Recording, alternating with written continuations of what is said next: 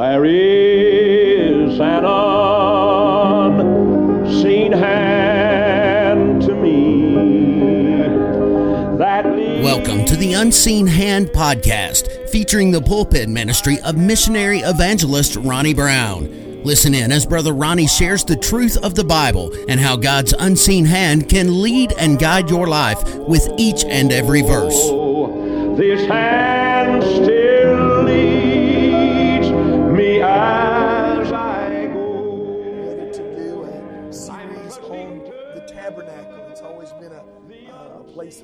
interest, and I've heard many other preachers preach on the tabernacle, and it's always fed my soul. Any kind of teaching on the tabernacle has uh, has really been a help and a blessing to me, and so I want to share that with y'all over the next several weeks. And like I said this morning, we may take this tabernacle series and extend it into the feasts. We, I've, I've never studied the feasts in themselves. We may look at some of the feasts and, and then also into the priesthood. So we'll get a good uh, a good several months in uh, in this time, but kind kind of a topical subject. Uh, but we'll be looking at different passages of Scripture. But if you have your Bibles, Exodus chapter number 25, and let's start reading in verse number 1. Let's all stand at our honor and respect and our reverence of God's Word. Exodus 25. Look at verse number 1. And the Lord spake unto Moses, saying, Speak unto the children of Israel, that they bring to bring an uh, bring me an offering of every man that giveth it willingly. With his heart ye shall take my offering. And that's a good verse about there shouldn't be any arm twisting to get people to give. I believe it. Listen, I, if, you if you're that greedy and stingy with your money, you can keep it. Bill Bill just shuddered when I said that over there. But anyway, verse number three. And this is the offering which ye shall take of them gold and silver and brass, and blue and purple and scarlet and fine linen and goat's hair, and ram's skins dyed red, and badger skins and shittim wood. All for the light, uh, spices for the anointing oil, and for the sweet incense. Onyx stones and stones to be set in the ephod in the breastplate and let them make me a sanctuary, and that, it, that I may dwell among them, according to all that I show thee, after the pattern of the tabernacle, and the pattern of all the instruments thereof, even so shall ye make it. I'm going to get me some water here. You can be seated. Let's go to the Lord in prayer, and I want to take you on an aerial view of an unusual building. An aerial view of an unusual building. Let's go to the Lord in prayer. Dear Heavenly Father, God, we thank you for your blessed word. Father, every time it is read, it nourishes and feeds our heart. Father, I pray as we take the first steps into this journey that you would guide our minds by the Spirit of God. God, I, am not the one that can make and drive home application to the heart.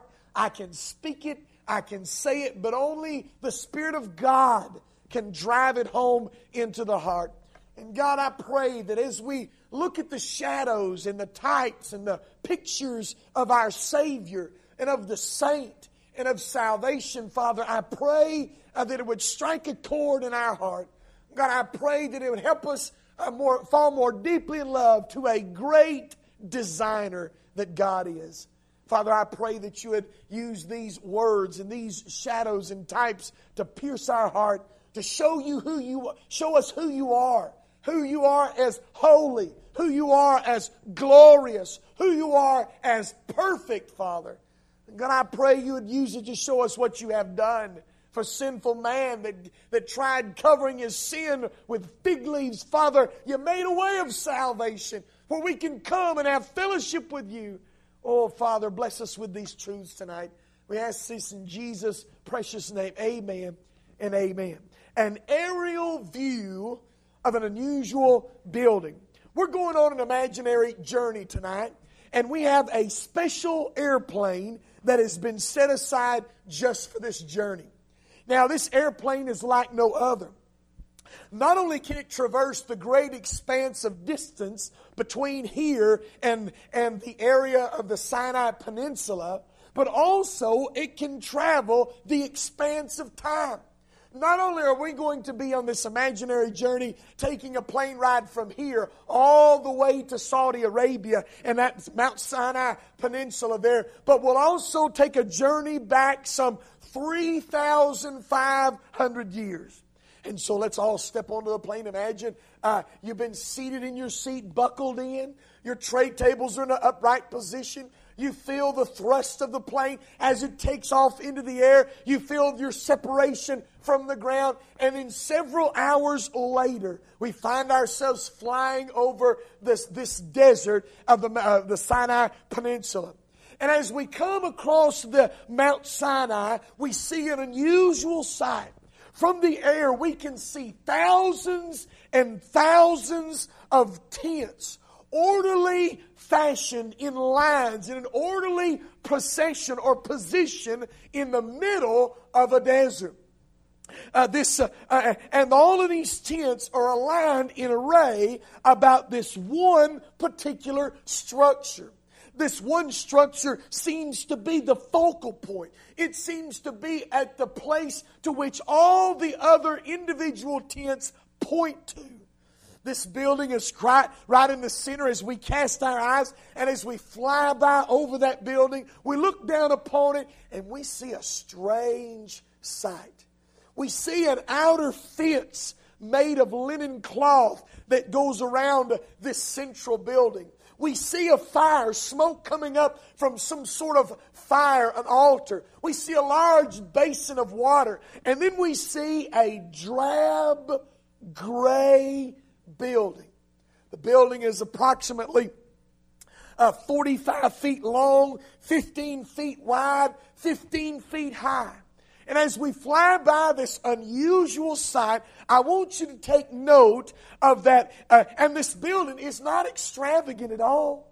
It's not all that extravagant. You can't see all of the all of the beauty that's inside the building. No, from the outside, it doesn't look like a whole whole lot from the back portion of that tabernacle, that, that uh, 45 by 15 foot structure, there is a pillar of smoke emanating from the back portion of that, rising up from, from inside the tent, stretching all the way into the heavens. And from there, and from that point, it mushrooms out to cover the entire array of tents in a comfortable, cool shadow. You see, the centerpiece of this nomadic desert city that we've flown over is nothing more. It is, it is itself the tabernacle. Not only is it significant to these people, do, do, do you know the role of, that the tabernacle plays is significant in the scriptures? I mean, all these tents lined up around it. There's something special about this building.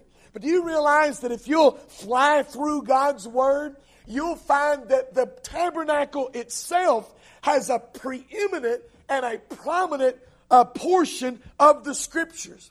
Matter of fact, in Exodus, the tabernacle is the subject of 14 chapters.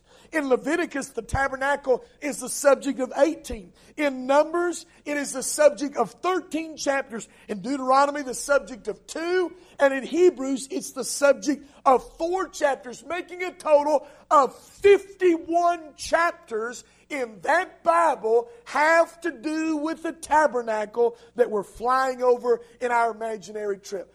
51 chapters.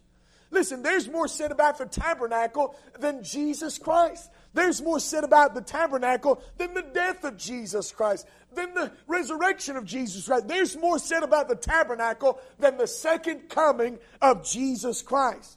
Now, if there's that much about it in the Bible, shouldn't it be a prominent position in our study? If God had so much to say about it, then evidently He has so much to say to us about it. I like one of my friends, anytime that Bible's open, God is speaking to you. And so if God wrote 51 chapters to us about the tabernacle, then it's got something important that God wants us to see. So, therefore, it will do us well to study and understand why God placed such an importance on the tabernacle.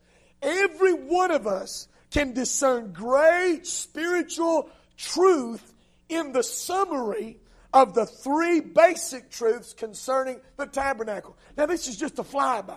I mean, we're just kind of humming over tonight, taking a gander at it, and moving on. We're going to get down off the plane and we're going to walk through the thing and we're going to look at each individual piece and all of the accoutrements of it and all. You didn't know I knew like a word like accoutrements, did you? All the pieces and, and individual uh, parcels that made up this tabernacle, but tonight's just a flyby. And I want you to see three important truths about this tabernacle. The first one is this it is the tabernacle. It shows the significant. Uh, I want to. I want you to see the signification of the tabernacle. This tabernacle signifies a few things. Throughout the scripture, the tabernacle has many names. In Exodus 25 9, it is called the tabernacle. That's what we just read a little while ago. And in verse number 9, it's called the tabernacle. That word tabernacle simply means a dwelling place, a place of living, a place of abiding. In Exodus 25 8, which we'll be turning to, uh, uh, no, Exodus 25 8, which we read here, it calls it a sanctuary. The word sanctuary indicates a holy place, a place set apart for a particular purpose. In Numbers 9:15, it's called the test the tent of testimony. So evidently, that this, uh, the contents of, the ark, and uh, we find that the ark of the covenant, which is the ark of testimony, this is the tabernacle that contains the ark of testimony. The testimony is the we find in the ark of the covenant the broken law, Aaron's budding rod, and a pot of manna. It's a testimony of God's power. And then in Numbers 17 7, we find that it is a tabernacle of witness. God is witnessing by this tabernacle that He is with His people. It says something to the world around them about God. It is the tabernacle of testimony. Now, all these spoke of what it is, but what did it signify? What did this tabernacle say? What did it mean to these children of Israel? Well, I want you to see, first of all, it signified a relationship. A relationship. Uh, look at, uh, look at, turn over to chapter number 29 in Exodus. 29, and look at verse number 42. 29 and verse number 42. Exodus 29 and verse number 42. Notice in verse number 42, it says, This shall be a continual burnt offering throughout your generations at the door of the tabernacle of the congregation before the Lord. Listen to this where I will meet you to speak there unto thee. And there I will meet with the children of Israel, and the tabernacle shall be sanctified by my glory. You see, God says, I'm going to meet with you at this tabernacle. You're going to meet with me. I'm going to speak to you. You're going to speak to me. God gave the commandments a, a, a, representation of who he was. You remember Exodus 20. God gave the commandments. God gave the commandments to say you shouldn't lie, you shouldn't steal, you shouldn't commit adultery, you shouldn't blaspheme, you shouldn't have idols before God, you should always sanctify a day of worship, and on and on and on the commandments go. But man cannot keep those commandments. The moment they came down from the mount, they were broken, shattered by God's people and or, uh, by the people there in the uh, uh by, by God's people. And so the expectations could not be met. So right on the heels of the giving of the law, God made a way in which He can fellowship with His people. Because God can't fellowship with a sinful people. Something has to be done with the sin. And so, therefore, God set up the tabernacle as a place where He might meet and fellowship with His people. But the, but the tabernacle was basically a bridge of relating to God. It was a bridge from sinful man to a holy God. Notice in verse number 42. Before God says he'll meet with them, what does he reference? Look at what he's saying. This shall be a continual, continual, day in, day out, night after night, a continual burnt offering throughout your generations at the door of the tabernacle of the congregation before the Lord. That that burnt offering, we're going to jump ahead a little bit and just dabble in the brazen altar. That's what that is, the brazen altar. And it is a picture of Calvary. It is a picture of the cross of Calvary. Man comes in, he's sinful. He wants to fellowship with God. He wants to be made right with God. He can't come any further until he meets God at that altar, until he meets God at that place of sacrifice. Man cannot go any farther in relationship to God until they come to the cross, until they come to the place where Jesus bled and died and suffered for sin. And so this marks a way we can have a relationship with God. Only on the basis uh, of the cross uh, can we have a relationship with God. Only by the shed blood of Jesus Christ on Calvary's cross. Man isn't invited until he comes by the way of the cross.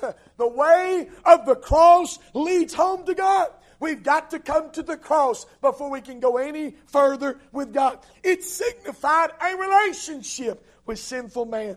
Ever since God walked in the cool of the day with Adam, God's wanted to have relationship with His creation. And when that relationship was broken by sin, God took their fig leaves away and gave them a way in which they can have fellowship with God. Here in the tabernacle, God said even a more 2020 uh, technicolor picture of salvation. Notice not only did it signify a relationship, it signified a residence. Notice verse 45 in chapter 29. Look at 45. And I will dwell among the children of Israel, and I will be their God. Now, was he their God back in Egypt's land when he didn't have a tabernacle? Was he the God of Abraham, Isaac, and Jacob? Was he the God of Adam and Noah? He's always been that God of his people. But God, by the tabernacle, has made a place in which he can dwell with his people. The very Shekinah glory, the very presence of God resided in that tabernacle. He took up residence among them. You know, there are only three places in the Bible that are referred to as the dwelling place of God. The first one is here in the tabernacle. God said, I will tabernacle among the people. I'll, I'm going to dwell in that tabernacle and live among my people. The second one is in the Lord Jesus in John 1 1. In the beginning was the Word, and the Word was with God, and the Word was God. So the Word was God. Jesus was God. In John 1 14, it goes on to say, and the Word was made flesh and dwelt among us. You know that one time on this earth, on this, uh, this terra that we live on, the Son of God, the very indwelt presence of God, dwelt among His people. He laid down on a pallet at night and rested his head on this, uh, on the dusty ground of the earth. He dwelt among his people. And not only do we see God dwelling in the tabernacle, and we see God dwelling in Jesus Christ, but we also read of where God dwells among his people today. And it is in the people of God, in the person, in the individual believer. 1 Corinthians 6 9, Paul reminds them, What? Know you not that your body is the temple of the Holy Ghost, which is in you, which ye have of God, and ye are not your own. you realize that the indwelling presence of God, the Shekinah glory of God that dwelt in that tabernacle, the presence, the fleshly incarnate presence of God that indwelt this earth, the spiritual presence of the Holy Spirit of God dwells in us dwells inside of us. Every day when you wake up, the Spirit of God dwells in us. He never leaves us. He dwells with His people. God has come to reside in us that are saved by the grace of God. You see, this tabernacle, it signifies a relationship. It signifies a residence. Also, it signifies a reality. This tabernacle signified the reality of who God is to his people.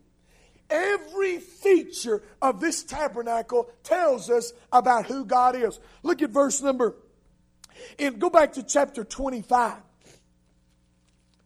25, and look at verse number 8. And let them make me a sanctuary that I may dwell among them. A sanctuary, a place set apart, a place distinct from any other. The reality of His holiness is seen here. The reality of how holy God is, how pure and untainted by sin He is. You think of all of the. Have you ever read the book of Leviticus? And all of the minute detail of what to do, what to say, how to act, what to give, when to leave, when to come in.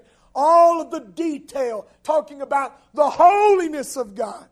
The holiness. Time and time again, you will find the word holy attached to the tabernacle. They'll talk about the holy sacrifices. They'll talk about the holy instruments, the holy furniture. Everything about the place was holy. But it also signifies not only His holiness, but also the glory. Look at 29, flip back to 29. 29 and verse number 43. And there I will meet with the children of Israel, and the tabernacle shall be sanctified by my glory. The word glory there simply means splendor, majesty, brilliance, the splendor of God. He is a God that is to be worshiped. He is a God that is to be reverenced. God is signifying the reality of His person in the tabernacle. Oh, listen, it's good to get a glimpse of how perfect He is. It's good to get a glimpse of how glorious He is. It's good to get a glimpse of how beautiful He is.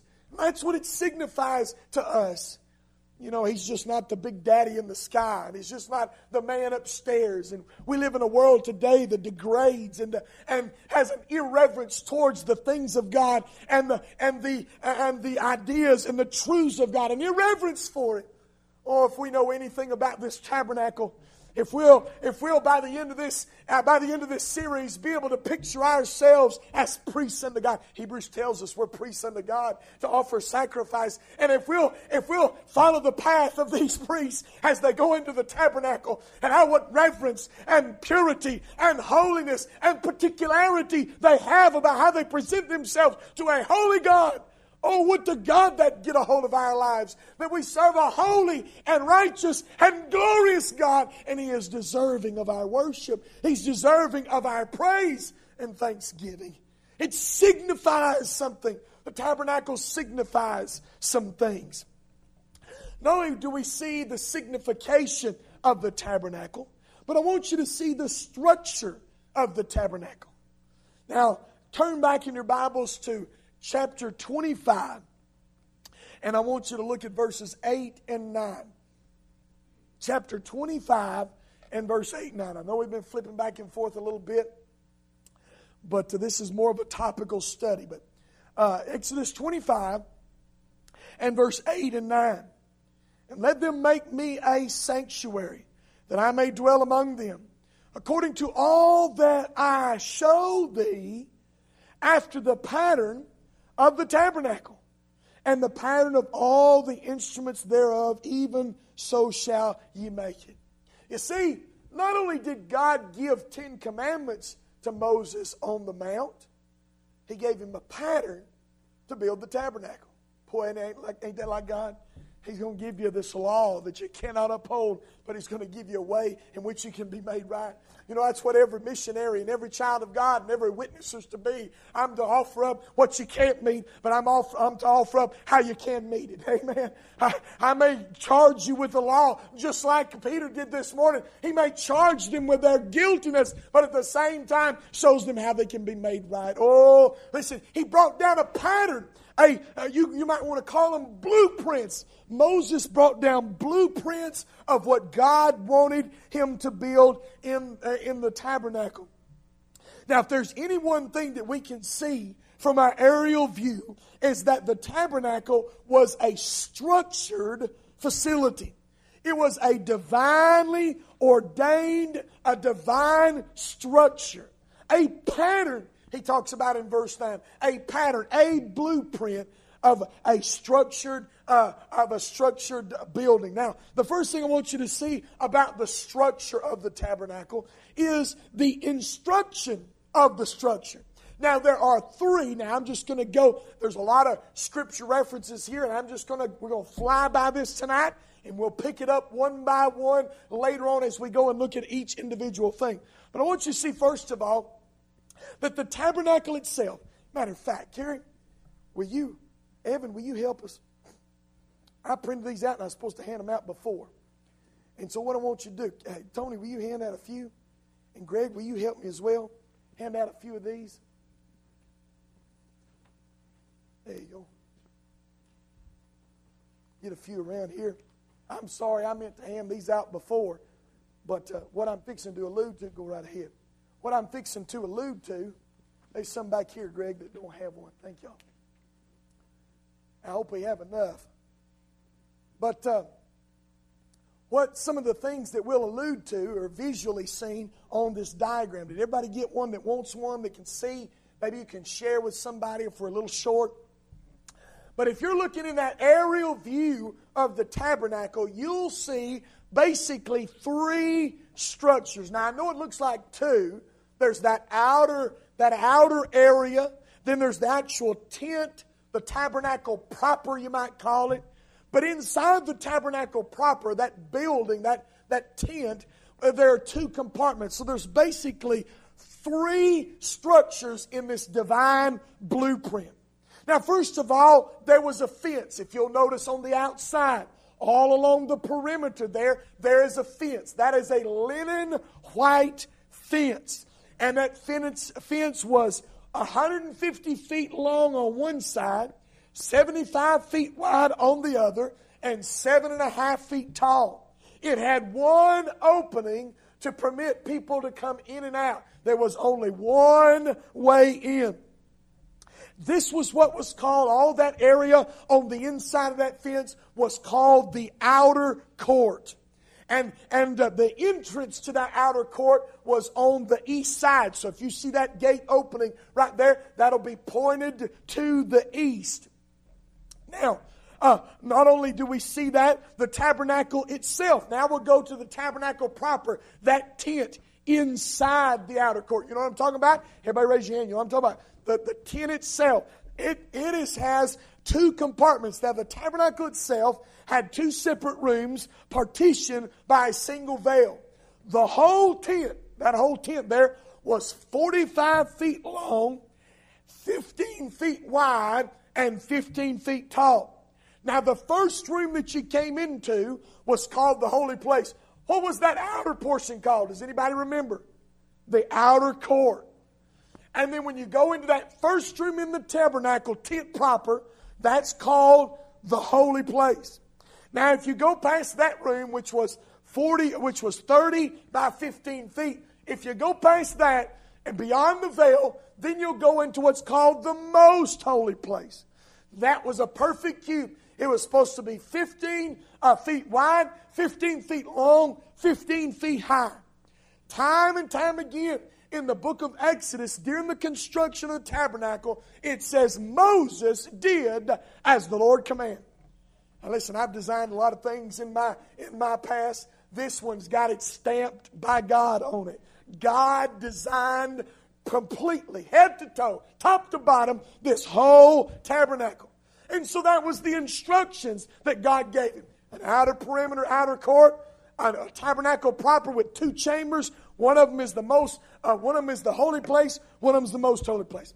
Now I want you to see not only that, I want you to see the ingredients of the structure. Now, if you remember verse 25, when God took up this offering from his people, what did he tell them to bring? Look at some of the things that were to be brought.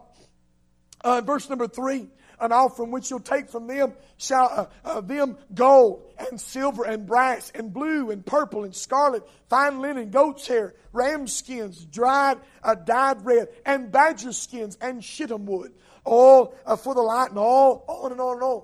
All these were the individual elements that were used to build the tabernacle. Now, now, now, the tabernacle was constructed by very specific materials. We have them listed here gold, silver, brass, linen, goatskin, badger skin, shittim wood. Each of these materials speak to the aspects of God's work. Now, I'm not going to let the cat out of the bag, okay? So you're just going to have to understand that each one of these items speaks to the characteristics of God and of Jesus Christ. So those are the ingredients and the instructions. Now, also, I want you to see the instruments of the structure. Now, if you look at your little diagram there, you might be able to make out two very distinct pieces of furniture or instruments in the outer court, right there by the door. If you'll look, you'll find what should be a smoke rising from, looks like a square box, maybe with horns on it. That is the brazen altar that we find right there, where sacrifices were offered. Every person of those millions of Jews, when they brought a sacrifice, it was burned right there on that altar. Now, if you go past it, you may be able to make out a brazen laver. Looks like a big bowl right there before you go into the, t- the tabernacle proper. That was a basin that was used for washing. When we get into the basin, we'll learn about how that the priests had a ceremonial cleansing. They would cleanse their hands, they would cleanse their feet. You know, out in that out in that outer court, there was nothing but sand on the ground. And you mix that sand with blood, and you mix that sand with soot from the fire, you can get filthy. But before they went in, amen, before they went into that most holy place, there was some cleansing that needed to go on. Hey, listen, we walk around this world, and you know, like Peter said, Oh, Lord, if, if you're going to wash people's feet, just watch me whole. And Lord said, No, you just need your feet clean. You just need to be cleansed up. Listen, that's what we need as priests under God. When we come to Him, we can come. I'm letting the cat out of the bag. I knew it would happen sooner or later. When you, we come to God, we can find cleansing in the mirror of God's Word, in the water of God's Word. We can cleanse from the filthiness of this world. When we go past that and we go inside the tabernacle proper, there are three instruments in this first room called the holy place. First of all, uh, we see on the left as we go in, we'll see the golden candlestick. There must be a, a, golden candlestick. Yeah, I don't have a picture on that. I'll, I'll print you out one later as we go. Golden candlestick. And it represents light in the presence. It always had to be burning, always had to be lit. We go from there on the right, left to the right, and we'll find the table of showbread. You remember, maybe we talked about the showbread a little bit, how that that showbread was baked uh, uh, all the time, and they were placed on that altar. Uh, 12 loaves of bread representing the 12 tribes of Israel. Now, right in the center, uh, before you enter into the veil, was the altar of incense, and they would take pungent uh, smelling uh, resins and incense, and they would burn it right there, and the smell of that would waft its way over the veil and under the veil into the most holy place. Beyond that, we go into the most holy place, and there, there is what looks to be one piece of furniture, but actually it's two. There is the Ark of the Covenant. You remember the Ark of the Covenant? I preach a particular message on that. How that it has the broken law inside of it, how, did it, how that it has the budding rod of Aaron and the bowl of manna. And then on top of that would be considered a separate piece called the mercy seat, a huge slab of gold that sat on the top with these ornate uh, cherubims carved into that, uh, into that uh, uh mercy seat. And so that gives you the structure. Again, we're just zooming in and zooming out. I just want to show you what's in there and we'll talk about it later. We're just doing a quick tour of that. But that shows you the structure of the tabernacle. Notice, last of all, not only the signification of the tabernacle, what it stood for, not only the structure of how it was set up, how God intended it to be, but I want you to see the symbols of the tabernacle. You see, that's what we're really after, isn't it? That's what we really want to see is the symbols of the tabernacle. We want to know what these mean. What do those candlesticks mean? What does that uh, bra- brazen laver and that linen uh, uh, linen fence? What does it all represent? What do those curtains represent? What does that door represent? We want to see the symbols. The symbols in every aspect of the tabernacle portray a symbol. Give a portrait, an illustration. The tabernacle is a traveling art gallery of God's redemption. That's my first quotable quote in quite some time. It is a trap. Everything else you hear might have got it from somewhere else, but that was an original. The tabernacle itself is a moving art gallery of God's redemption. Now, I want you to see three basic symbols of the tabernacle as a whole, looking at it as a bird's eye view. I want you to see, first of all, that the tabernacle symbolized the Savior. The tabernacle symbolized the Savior. You see, the tabernacle was an earthly picture of a heavenly Son. Notice that there is a door. There's one door. If you look on front there, you'll find just one entryway, one way in to that tabernacle. Oh, that sounds vaguely familiar. What did Jesus said? I am the way, the truth, and the life. No man cometh unto the Father but by me. Jesus said, I am the door. If any man comes in another way, he is a, a thief and a robber. He hadn't come in the right way. He is the one way to heaven. There are not many ways to heaven. We're not all holding hands ecumenically, finding our way through a forest of idolatrous guards to one day find nirvana somewhere down the road. No, there is only one way to heaven. There's only one way to God. There's only one way to have sins forgiven, and it is by Jesus Christ.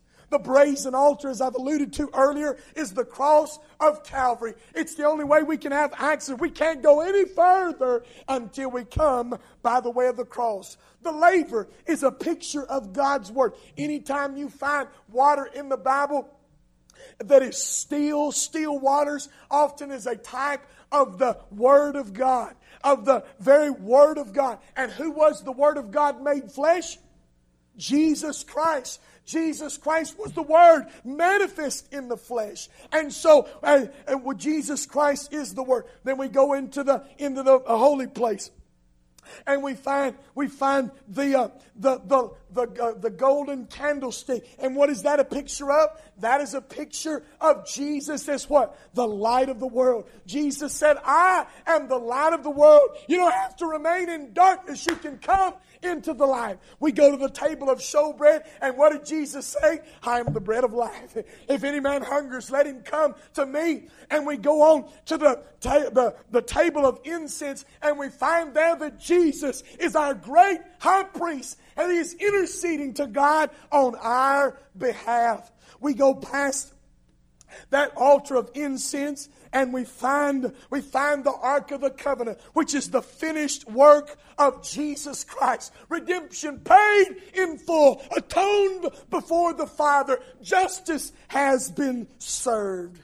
Even the elements the individual elements that we talked about the, they, they speak of Jesus Christ. The gold speaks of his deity Jesus was not just merely a great teacher or a good man, he was God manifest in the flesh. The silver speaks of his redemption, the price he paid on Calvary's cross. The brass speaks of the judgment that he endured on the cross of Calvary. Blue speaks of his heavenly origin. Purple speaks of the royalty of his rightful throne. Scarlet speaks of the precious blood that he shed. The fine linen around the outer court speaks of his purity and his righteousness. The skins on the top of the building speak of his sacrifice. The shittim wood speaks of his humanity.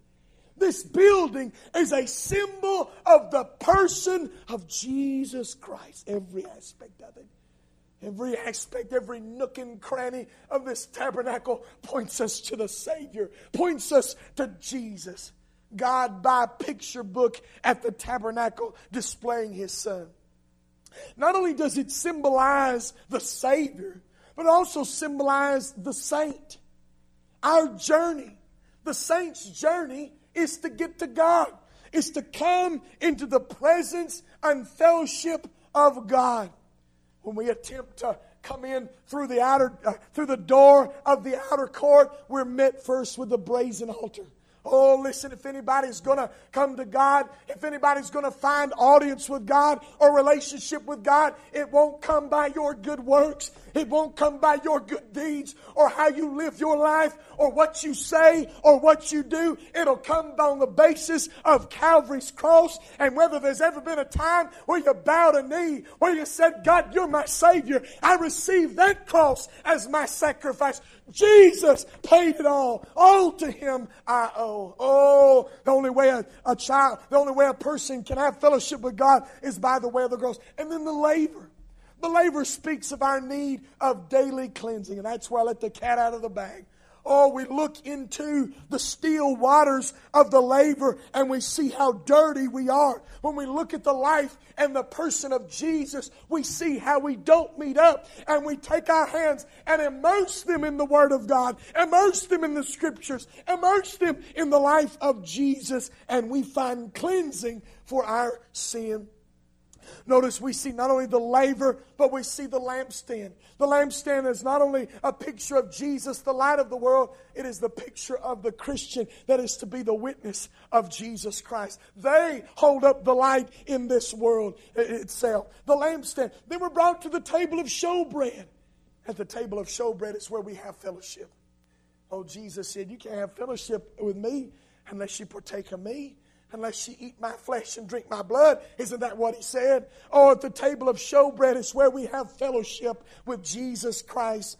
On from the table of showbread, we go to the altar of incense. In the Christian's life, it refers to the essential nature of prayer in the life of a believer. Incense is often associated with prayer unto God. As it rises its way unto God, so our prayers are to be. We go in behind that and finally into the most holy place, the reality of the finished work of Christ. We go into that most holy place and there we're met with the presence of God. Oh, put yourself in the sandals of a priest in the days of Moses how that uh, one year on the day of atonement, he went in with that basin of blood and, and gone into that after he cleansed himself, confessed of sin, sacrificed for his own sin. He walks into the very presence of God. The Shekinah glory of God fills the room. He can't see, he cannot look upon him, he cannot set his eyes upon him. He simply comes and flicks the blood in the direction of the mercy seat. And it makes us realize that one day we'll see God. And one day we'll look upon His face. We'll see Him as He is. Oh, it's a picture of the believer one day seeing God face to face. Notice also, not only is it a symbol, it symbolizes the Savior and it symbolizes the saint. But I want you to see finally, it symbolizes salvation as a whole. You know, in our flyby, if you looked real close, it's not a very pretty scene. It's not a very pretty scene at all. It's not all that ornate, like I said before. The first we must we must see that God and it, and I believe the whole picture, the tabernacle, pictures for his salvation. The first thing that a person needs to realize in order to be saved is that God is holy. Oh, how different this looks than everything else around it. All those other tents are lined up around it. It looks different. It's set apart. It's special. We look in there and we see the beauty, or maybe the, the white linen fence that separates that place from every other place. God is holy. We see the beautiful linen fence and the brass and the gold and the silver and the purple and the blue. That speaks that God is a holy and righteous and royal God. Then we must see that man is sinful. If you're flying in that plane and we were to dive down just a little bit close, you could look down and you could see what's going on in there. What's happening amongst all that gold and brass and linen and purple and blue and all that down there? Animals are dying. Their throats are being slit. You can hear the gurgle of blood through these dying animals as the blood is caught in the basin. And as the animals are burned, you see the ugly black smoke of their flesh bodies burn on it. It's ugly. It's horrifying. It was a, can you imagine how much blood, how much blood was everywhere over the sacrifice floor. Blood was everywhere around that brazen altar. Blood and entrails and, and the, the filth of death was all around. It gives us a picture that sin is ugly, that sin is vile, that sin is wicked. It gives us a picture of the ugliness of sin. When we come to the cross, we see the ugliness of sin. Our Savior gasping for breath. The ugliness of sin can be seen in the drug addict with dope needles poked up his arms. The ugliness of sin can be found in the homeless man drunk in his own urine on the sidewalk. It can be seen in the prostitute that haunts the, haunts the, the, the, the sidewalks of Chattanooga with a lustful look in her eye. Sin is ugly. Sin is sinful. Sin is wicked and must be dealt with when we come to that brazen altar and we see that blood and we see that sacrifice, thank God that we can move on. we can set that aside. We can, we can treasure that cross. We can see as our, our payment for sin, and we can go on to know God even more. And so we go there, from there to the place of cleansing, that brazen laver. And then, and then we see, we go into the inside of the most holy place. Oh, can you imagine?